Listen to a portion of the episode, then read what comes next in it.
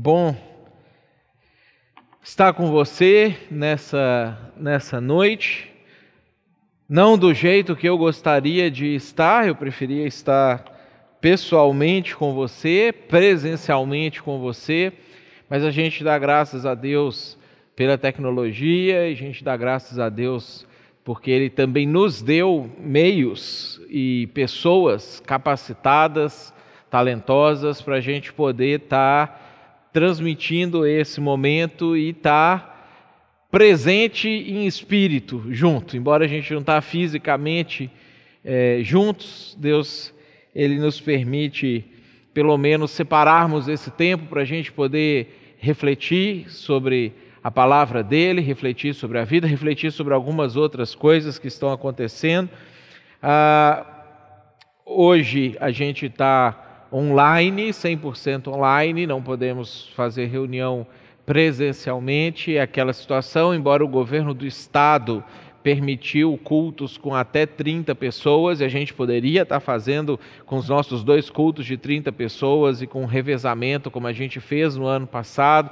Embora algumas cidades no entorno de São Leopoldo estão respeitando esse decreto estadual, infelizmente aqui em São Leopoldo as nossas restrições com igreja são mais rígidas do que em outros lugares. A gente sabe é, por que, que isso acontece, mas a gente não tem o que fazer contra isso. Então a gente, em vez de ficar só reclamando, se lamentando, a gente faz aquilo que a gente pode fazer e a gente ora e busca em Deus uma mudança para essa situação quando lhe aprouver mudar. Quando ele não quiser que mude, a gente vai dentro dessa situação, dentro dessa realidade, vivendo sempre com gratidão no nosso coração, porque Deus é bom em todo o tempo. Aliás, isso é uma das coisas que eu queria que você nunca deixasse, nunca perdesse isso de perspectiva. Deus é bom em todo o tempo, mesmo quando a gente está passando por coisas que a gente não gosta, mesmo no momento de doenças, alguns de nós estão com Covid. Eu queria tranquilizar você, queria que você não se afligisse por causa disso, além do que é o incômodo e a dor da doença em si, como é qualquer outra dor, Deus está com você, Deus é bom contigo mesmo nesse momento e Deus é bom conosco para sempre. O dia que nós reunirmos junto com Ele, a gente vai poder desfrutar dessa bondade plena dele conosco. Eu queria também, antes da gente entrar no aviso aqui na mensagem, tranquilizar você em relação ao que está acontecendo no nosso país, o que, vai acontecer também nos próximos, eh, nas próximas semanas. Infelizmente, a, os jornais, a mídia, ela traz a coisa de uma forma muito deturpada, principalmente quando vai atacar o governo, porque vai falar que é o governo que fez as coisas estarem assim. Eu estava sei lá, 40 minutos antes de começar a falar com vocês aqui agora, ouvindo uma informação de uma missionária, a Laura Hernandes, que ela está lá no México, ela estava pedindo oração por um pastor deles lá que pegou Covid e está com problema, e ela é missionária na Jordânia. E aí ela estava dizendo que lá também os casos estão aumentando por causa da variante britânica. A gente sabe que no mundo inteiro os casos aumentaram, óbvio que lá na Europa aumenta primeiro do que aumenta aqui, porque a coisa veio do Oriente para o Ocidente, então é como uma onda, ela, ela surge lá, depois a hora que diminui lá é a hora que aumenta aqui. Nós temos no Brasil uma variante também, que é a chamada variante brasileira ou amazônica, que é o que aumentou ou fez com que aumentasse os casos de contaminação é, no nosso país e também na nossa região aqui no Rio Grande do Sul.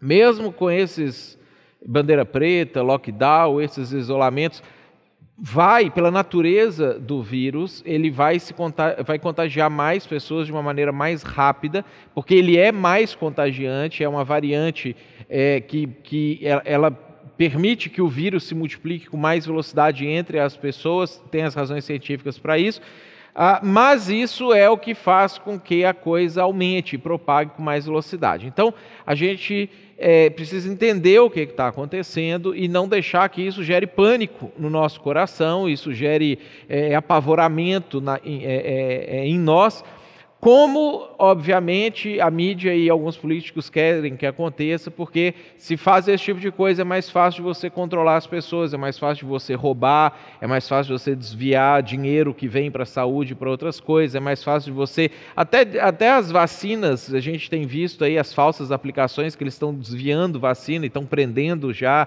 enfermeiras, é, é, pessoal que administra posto de saúde e alguns outros lugares, porque eles fingem que dão vacina e alguém que aplicou aquela vacina, pega a dose e desvia para alguém que está pagando. Precisamos orar por isso também, para que o nosso país ele, ele se controle um pouco mais e Deus tenha misericórdia de nós, para que as pessoas tenham um pouco mais de consciência nesse sentido. E aí, em breve, a vacina realmente consiga chegar a todos os cantos, a todas as pessoas. O problema de vacinação não é só do Brasil, todos os países do mundo estão enfrentando dificuldades em vacinação porque eles não dão conta de produzir no ritmo que a demanda está acontecendo. Então, todos os países estão com dificuldade de ter vacina em número suficiente. Isso é mais um motivo para a gente orar pelos laboratórios, pelas pessoas que estão ah, envolvidas diretamente nessas questões para que em breve a gente consiga ter alívio dessas coisas todas. Você sabe, nós não somos favoráveis ao isolamento é, é, é, do jeito que está sendo feito, nós não somos favoráveis aos lockdowns, isso causa efeitos muito piores do que a pretensa é, é, restrição da doença, ah, mas a gente vive com isso. Então a gente ora e eu queria que a gente separasse um momento antes de entrar na mensagem, para orar a respeito disso. Eu queria orar pela saúde das pessoas que estão assistindo a gente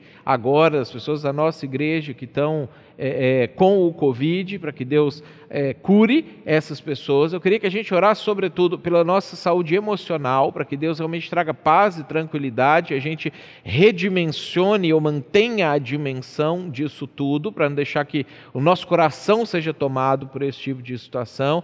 Ah, e queria orar também pelos empregos, pela economia, pelas finanças, para que essas coisas não prejudiquem mais ainda o nosso, a, a, o nosso tempo. Tá? Então vou pedir que você aí na sua casa faça a sua oração junto comigo e a gente fala com o Senhor nesse momento a respeito disso. Deus, nós agradecemos porque podemos falar com o Senhor e podemos ter o Senhor junto com a gente nessa live, melhor ainda, porque o Senhor é onipresente, o Senhor está comigo aqui, está junto com a pessoa que está assistindo, e o Senhor também, por ser eterno, está comigo hoje, e se essa pessoa está assistindo isso em qualquer outro momento, está assistindo isso na segunda, na quinta, no domingo que vem, o Senhor também já está nesse momento com essa pessoa, então nós somos gratos porque podemos ter o Senhor em todo o tempo, em todo o espaço presente junto conosco. Queremos pedir que o Senhor abençoe a vida de cada pessoa da nossa igreja que está nesse momento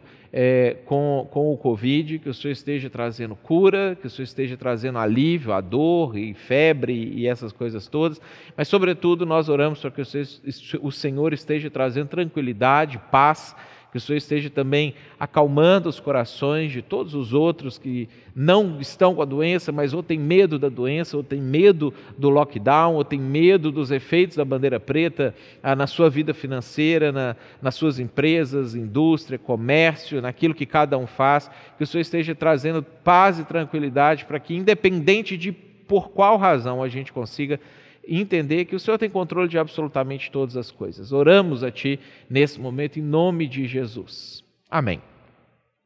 Gente, um aviso antes de entrar na mensagem. A nossa igreja ela mudou o banco é, que nos atende. Nós, não so, nós ainda temos a conta aberta no Bradesco, mas estamos migrando e a nossa nova conta agora é no Sicredi. O Sicredi ele é, é atende a gente melhor, é mais fácil de lidar. Né? A Lisandra passava um, uns apertos aí no Bradesco de ter que ir meio-dia e tirar a senha num lugar, pegar cheque no outro, uma confusão. O Cicred é tudo digital e aí, por causa disso, facilita muito para ela, que é a nossa tesoureira, e para nós, de maneira geral. Então, essa é a nova conta da igreja. Você que faz é, a sua contribuição do seu dízimo ou da sua oferta pela conta bancária, essa é a nova conta. A gente tem a chave Pix também, que é o CNPJ da igreja. Você vai receber pelo WhatsApp, provavelmente na segunda-feira, é, todas essas informações.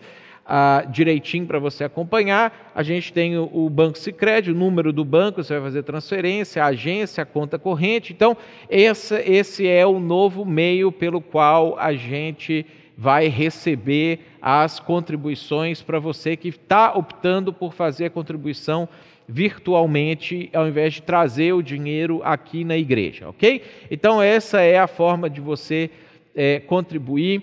A gente tem nesse ano o desafio de poder atender todo o nosso orçamento. Nós ampliamos o nosso orçamento no ano é, em dezembro, na reunião do conselho. Hoje nós temos destinado verbas para todos os ministérios da igreja, todos os ministérios têm recebido alguns dinheiro pontual para fazer melhorias, alguns agora vão receber mensalmente uma verba, ah, seja comunicação, seja as crianças, ah, seja os adolescentes, os grupos cultivo, a música, a integração, ah, todos os setores da igreja hoje são contemplados com uma verba. A gente faz isso de uma maneira bem responsável, porque a gente entende que se a gente potencializar o ministério, a gente consegue alcançar alcançar mais pessoas ainda, a gente consegue atender melhor ainda as pessoas que têm participado da nossa igreja. Por isso, a sua contribuição ela é muito importante, porque a gente consegue manter também previsibilidade de orçamento para poder é, administrar bem e fazer bem as coisas que a gente precisa fazer e sonhar mais alto ainda. Você sabe que a gente tem pensado sobre, é, a partir já desse ano, mais diretamente, a gente já faz, mas mais diretamente ainda, envolver a implantação de novas igrejas, contribuir com outros pastores, líderes que estão fazendo isso em outros lugares. Para isso, a gente precisa ter regularidade. A gente sabe, janeiro é um mês um pouco mais difícil, janeiro não foi tão legal assim, foi um mês bem abaixo ah, do que vem sendo os outros meses, mas peço a você que mantenha a sua regularidade da sua contribuição a partir daquilo que Deus tem dado para você, obviamente, na proporção daquilo que Ele tem te abençoado, para a gente poder ah, continuar fazendo essas coisas.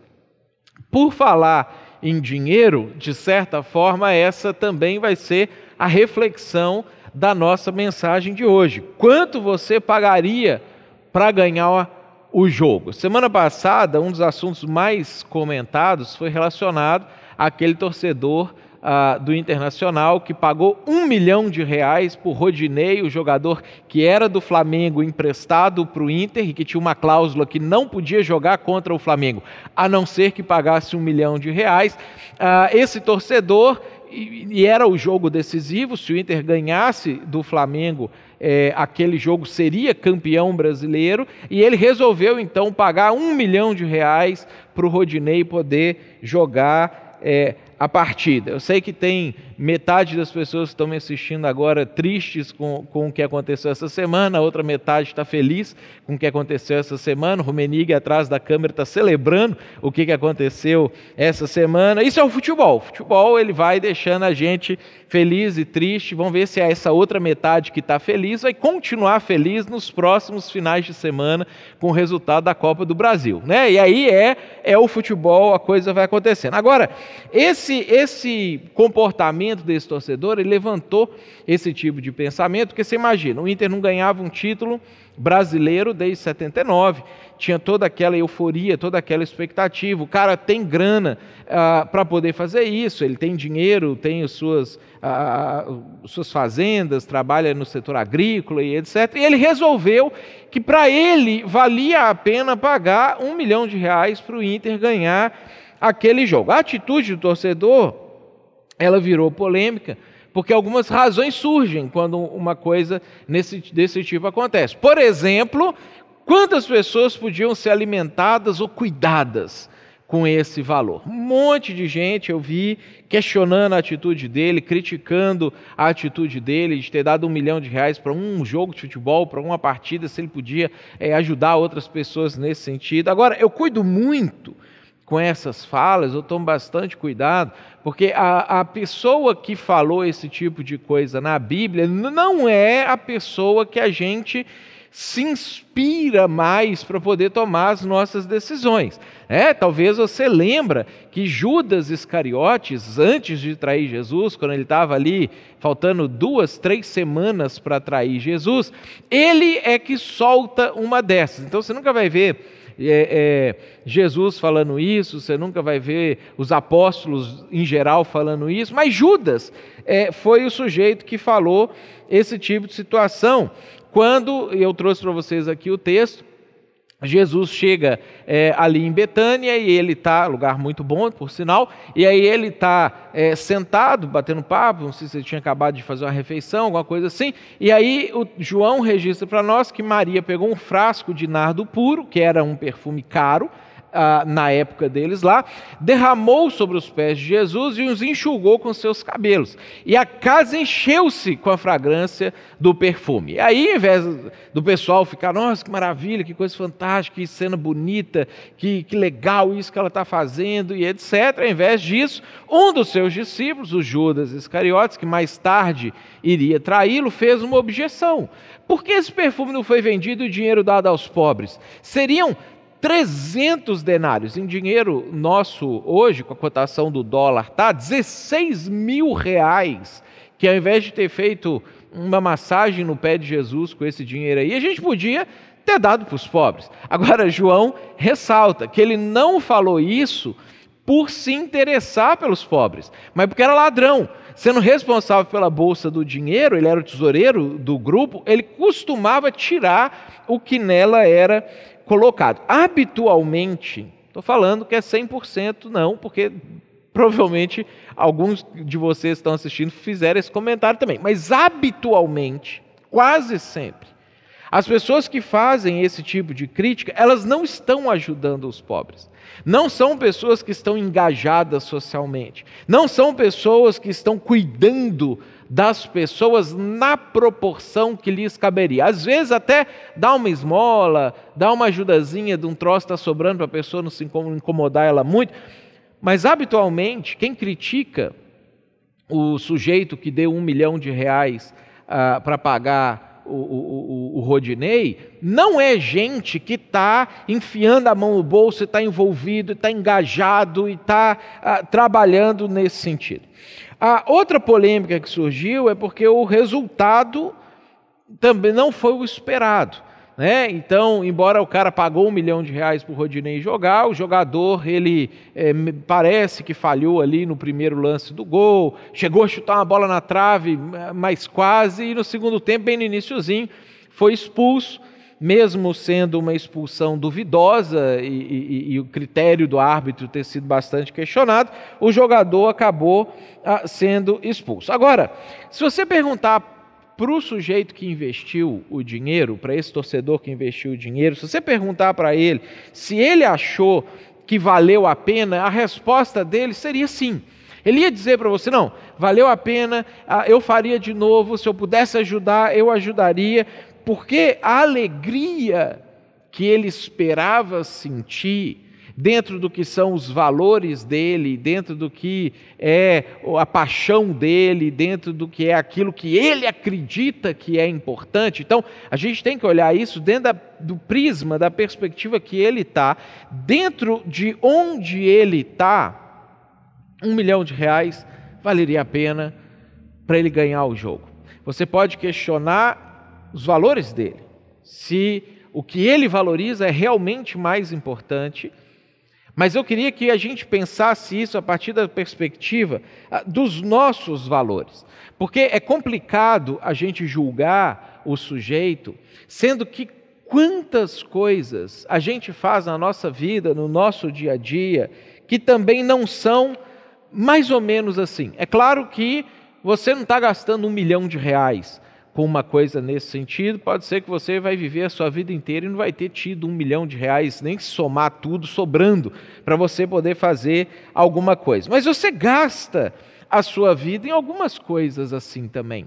Você investe o seu tempo, você investe a sua saúde, você investe a, a, as suas habilidades, as suas capacidades em algumas coisas é, assim também. Todos nós investimos coisas preciosas para nós em outras coisas que nós é, valorizamos. Todos nós fazemos isso. E aí, duas perguntas que eu queria fazer para você hoje, para você refletir junto comigo e para a gente tentar reposicionar a nossa vida, parar de ficar olhando para a vida dos outros, tentar pensar na nossa vida. Tá? Duas perguntas que eu queria fazer para você. A primeira é: quais são as coisas mais importantes na sua vida hoje que merecem o seu investimento?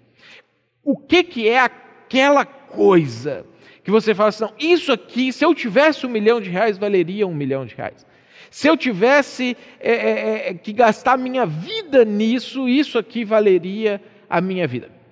Que, o que são essas coisas? O que é essa coisa? Se talvez você tenha uma só. Segunda pergunta que eu queria fazer: o que, que seria o seu investimento?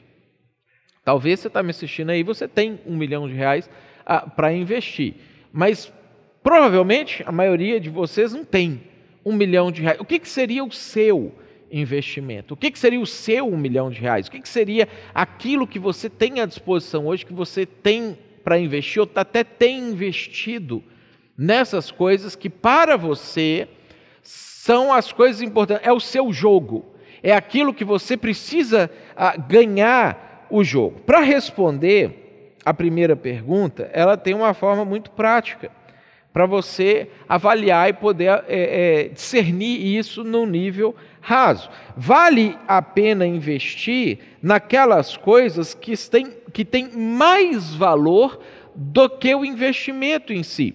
Por exemplo, uma coisa que todos nós fazemos ah, todas as semanas.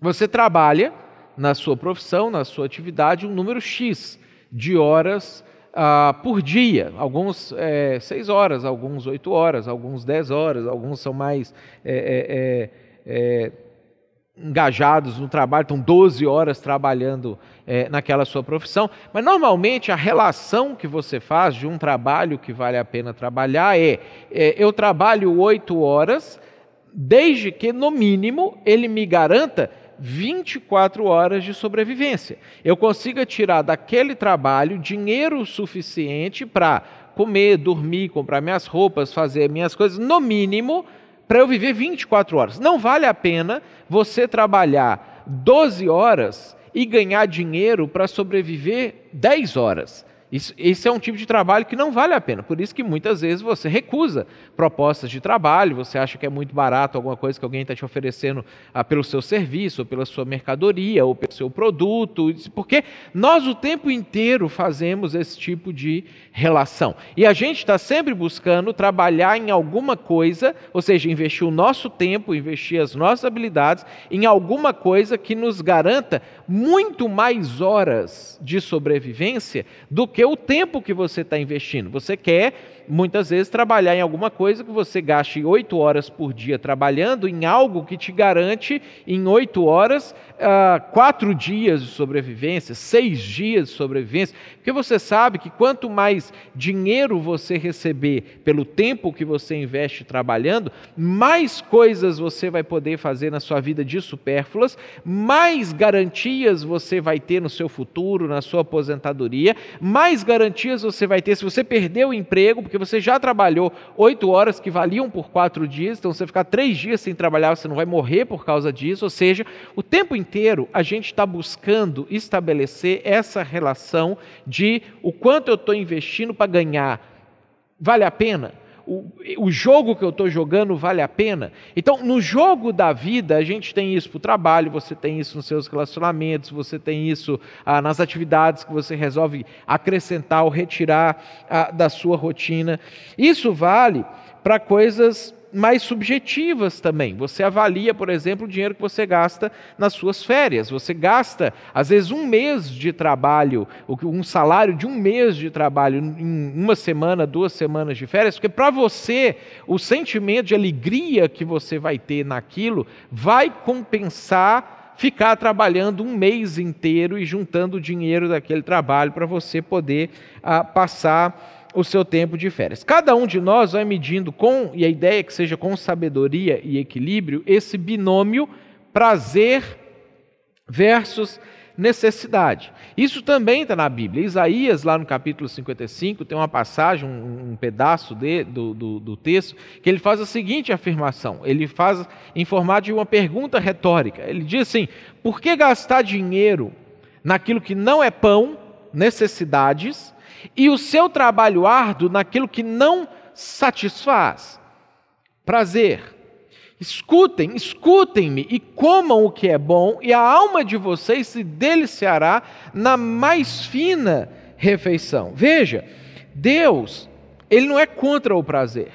Ele até ensina a gente a como viver uma vida equilibrada, onde você não perde é, é, é, o, o seu dinheiro e você consegue pagar suas contas, você consegue suprir as suas necessidades, você consegue ter o seu pão, mas também sobre para você ah, comer uma pizza diferente, você fazer um passeio, você ah, visitar Gramado um dia, você fazer alguma coisa para que a sua vida tenha esse equilíbrio entre é, prazer e necessidade. Você não viva só para um lado, você não viva é, só para o outro lado. Agora, Além dessas coisas, Jesus também nos apresenta uma terceira, que precisa entrar nessa equação.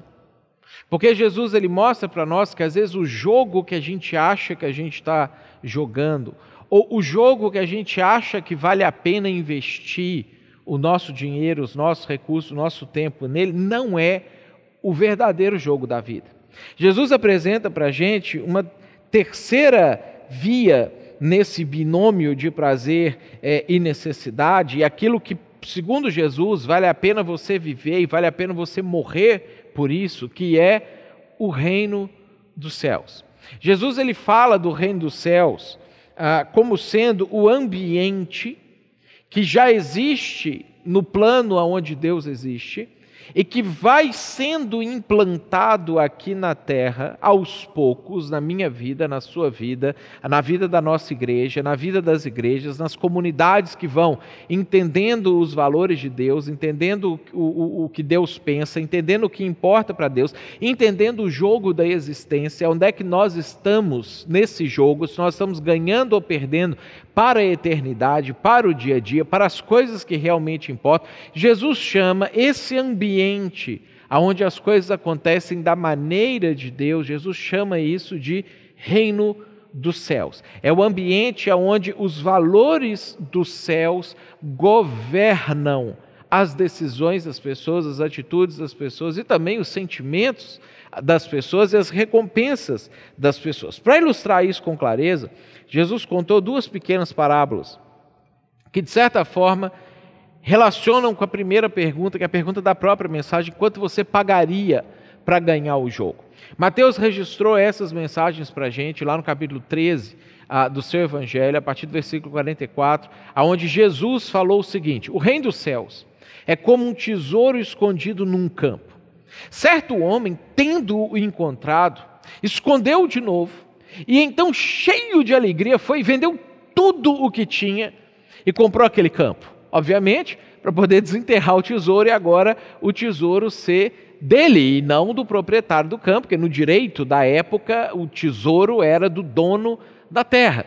É, então Jesus pega uma comparação de uma realidade da época, que claramente caberia dentro da nossa realidade também, como se você tivesse passado num lote e descoberto que naquele lote tem uma pedra de diamante, e você compra aquele lote, mesmo que você não tenha dinheiro para comprar aquele lote, você vende tudo que você tem, faz empréstimo, dá um jeito, compra aquele lote, porque você sabe o que, que vale aquilo ali. Ou se você tem informação que um, um local, um loteamento vai começar a construir é, é, imóveis de alto padrão, mas o lote ainda está custando 50 mil, 80 mil reais. Você compra aquele lote para você então poder ah, lucrar muito mais, que você sabe o quanto vale aquilo ali que você está investindo. Jesus faz outra comparação. O reino dos céus também é como um negociante que procura pérolas preciosas. E encontrando uma pérola de grande valor, foi, vendeu tudo que tinha e a comprou. A gente teve um caso ah, esses esse ano passado, ou dois anos atrás, daquele casal que vivia, não sei se era no interior de Minas ou, no interior do sertão nordestino, e que eles tinham uma pedra que escorava a porta da casa deles, e aquela pedra era um meteorito que valia 300 mil, 400 mil, um troço assim, eu não lembro exatamente, é um valor muito absurdo. Mas eles acharam aquela pedra ali no terreno deles e colocaram, e a pedra por muitos anos serviu de escora para a porta dele. Imagina se você sabe quanto custa aquilo, certamente você compraria a casa dele para você poder ter aquele meteorito, sabendo que valeria, o, o, troço vale muito mais do que o valor que você estaria ah, investindo naquele negócio. Jesus diz para a gente que o reino dos céus é assim. É alguém que entende quanto custa ganhar aquele jogo e que não nos importa de investir tudo que tem para poder ganhar aquele jogo. E aí, essa parábola responde às nossas duas perguntas iniciais. Quais são as coisas mais importantes que merecem o seu investimento? E o que, que seria o seu investimento? A primeira pergunta, Jesus ele responde da seguinte maneira: O reino dos céus merece o seu investimento. E isso por algumas razões. Por que, que vale a pena você investir no reino dos céus? A primeira razão é que isso é o que o próprio Deus valoriza. E se o Deus, Criador dos céus e da terra, Criador de todas as coisas, ele dá importância para isso, eu acho que não existe nenhuma outra coisa mais importante que a gente poderia atribuir valor do que isso que Deus a, a, valoriza. Deus Pai deu aquilo que era mais precioso para ele, pelo reino dos céus, que foi o próprio filho dele. Então, quando Jesus está contando essa parábola, ele não está falando de uma coisa só para nós. Ele está falando, gente, eu vou explicar por que, que eu estou aqui. Eu vou explicar para vocês a própria razão do meu ministério. Primeiro, o meu pai, cuja coisa mais importante que ele tinha era eu, o filho, amou tanto o mundo e entende o valor do reino dos céus de tal forma que ele deu o seu filho unigênito. Ah, o, o próprio filho, Deus Filho, resolveu entregar a sua própria vida por isso. Uma vez que Jesus é, é, é, é enxerga ou percebe a realidade, isso obviamente na, na eternidade, mas ele enxerga o que, que precisa ser feito para que o reino dos céus seja estabelecido na terra, ele não hesita em entregar a própria vida dele. Ou seja, ele pegou aquilo que ele tinha de mais valioso e ele deu tudo o que ele tinha pelo reino dos céus. O Espírito Santo, Deus Espírito Santo, terceira pessoa da Trindade, desde sempre e depois que Jesus veio mais ativamente, ele vive e ele está é, é, é, envolvido 24 horas por dia, sete dias por semana, no planeta Terra inteiro. O tempo inteiro envolvido, por mais que ele se entristece com várias coisas que a gente faz, por mais que ele se frustra com várias coisas que acontecem aqui, ele está envolvido constantemente para que o reino de Deus, o reino dos céus, avance sobre a terra e faça sentido. Ou seja, o reino dos céus merece o seu investimento, primeiro, porque isso é o que Deus valoriza.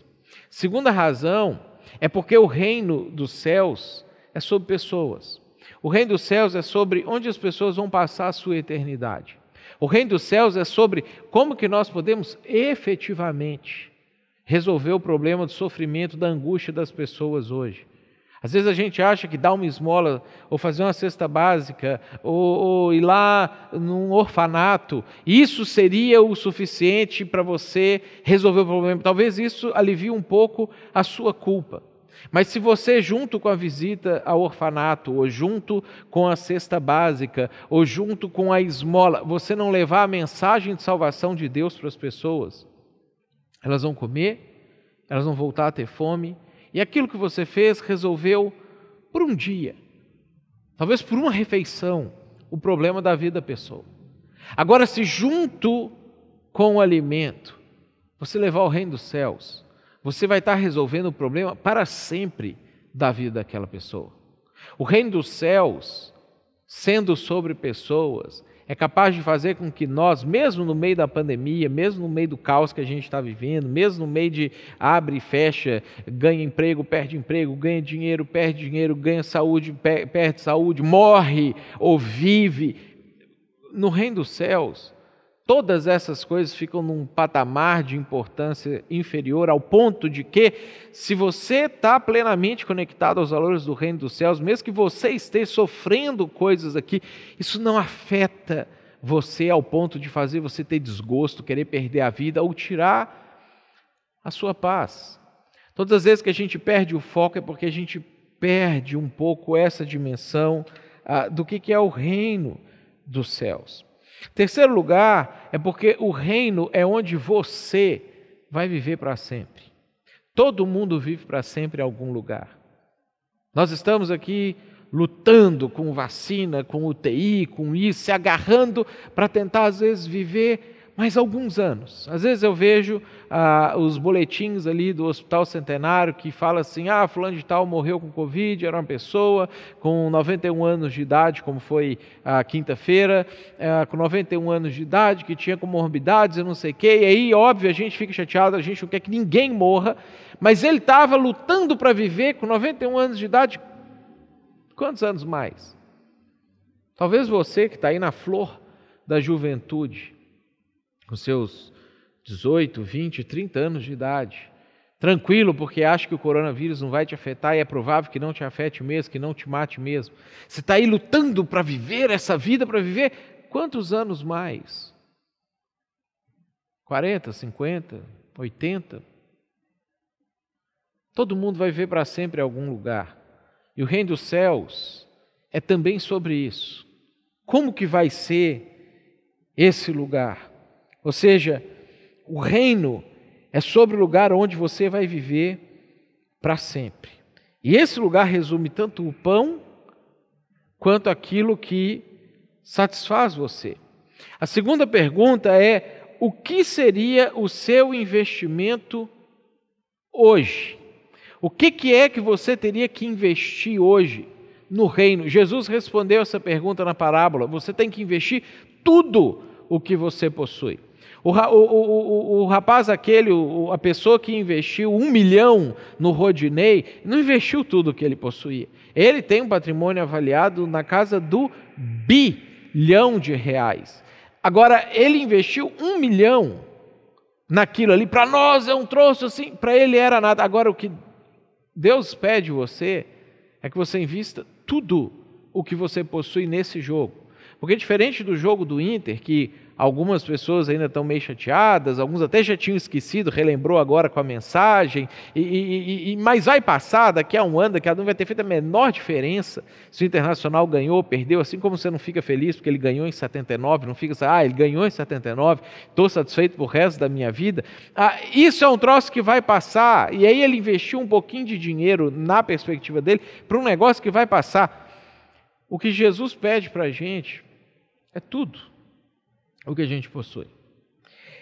E aí, quando a gente pensa sobre o que, que é esse tudo que a gente possui, primeiro é o seu dinheiro, a maneira como você gasta o seu dinheiro, a maneira como você investe o seu dinheiro, as coisas que você decide comprar, as coisas que você decide vender, as férias que você decide tirar, o restaurante que você decide comer, aquilo que você decide que vai ser o seu orçamento mensal, o seu dízimo, a sua oferta, um dinheiro que você dá para uma pessoa que você sabe que tem necessidade, todas essas coisas, elas precisam ser realinhadas para o reino dos céus. De novo, a gente viu um texto de Isaías. Deus quer que você coma pão, Deus quer que você tenha lazer. Ele não quer que você não tenha essas coisas, porque o pão e o lazer fazem parte do reino dos céus. Agora, não é só isso. Além disso, nós também precisamos estar engajados com aquilo que Deus está fazendo no mundo, e isso significa que o seu dinheiro precisa estar engajado sistematicamente com aquilo que Deus está fazendo no mundo. Você precisa ser uma pessoa que paga suas contas, você precisa ser uma pessoa ah, que tira suas férias, vai no restaurante, mas você também precisa ser uma pessoa generosa na contribuição com o reino de Deus no mundo. Segunda coisa que abrange esse tudo é o seu tempo. Você precisa dedicar tempo para conhecer mais a Deus, para orar, para ler a Bíblia, para se edificar, para crescer, para investir na sua vida espiritual, para estar com outras pessoas, para encontrar outras pessoas, ah, para permitir que outras pessoas invistam ah, na sua vida também. Você precisa separar tempo, tanto para o seu crescimento pessoal, quanto para você estar em contato com outras pessoas. E aí, com essa terceira coisa, que são os seus talentos. Deus criou você de uma maneira específica, de uma maneira única, Ele deu para você determinadas habilidades, determinadas capacitações. Se você já aceitou Jesus, Ele também te deu alguns dons espirituais. E Ele capacitou você com toda essa gama de coisas para que você possa servir ao mundo e você possa fazer com que Jesus seja mais conhecido e o reino dos céus avance ah, pelo mundo.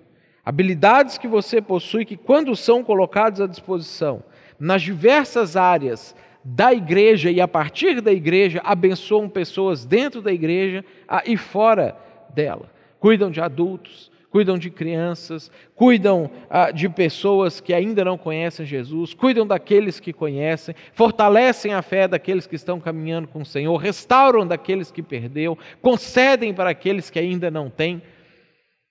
O que é o seu investimento no reino dos céus? Para que você possa ter a pérola, para que você possa ter o tesouro, é tudo o que você possui. O resultado do, do Brasileirão 2020 está sendo lamentado por alguns, comentado por outros, mas em breve vai ser uma lembrança. Agora, o nosso jogo vale a vida. O jogo que a gente está jogando hoje, o que está em jogo quando você toma as suas decisões, quando as pessoas no mundo tomam as decisões, vale a vida. Vale a vida aqui e vale a vida para sempre. Vale ter uma vida mais abundante aqui e vale viver para sempre ah, com o nosso Senhor. Quanto que você pagaria para ganhar o jogo?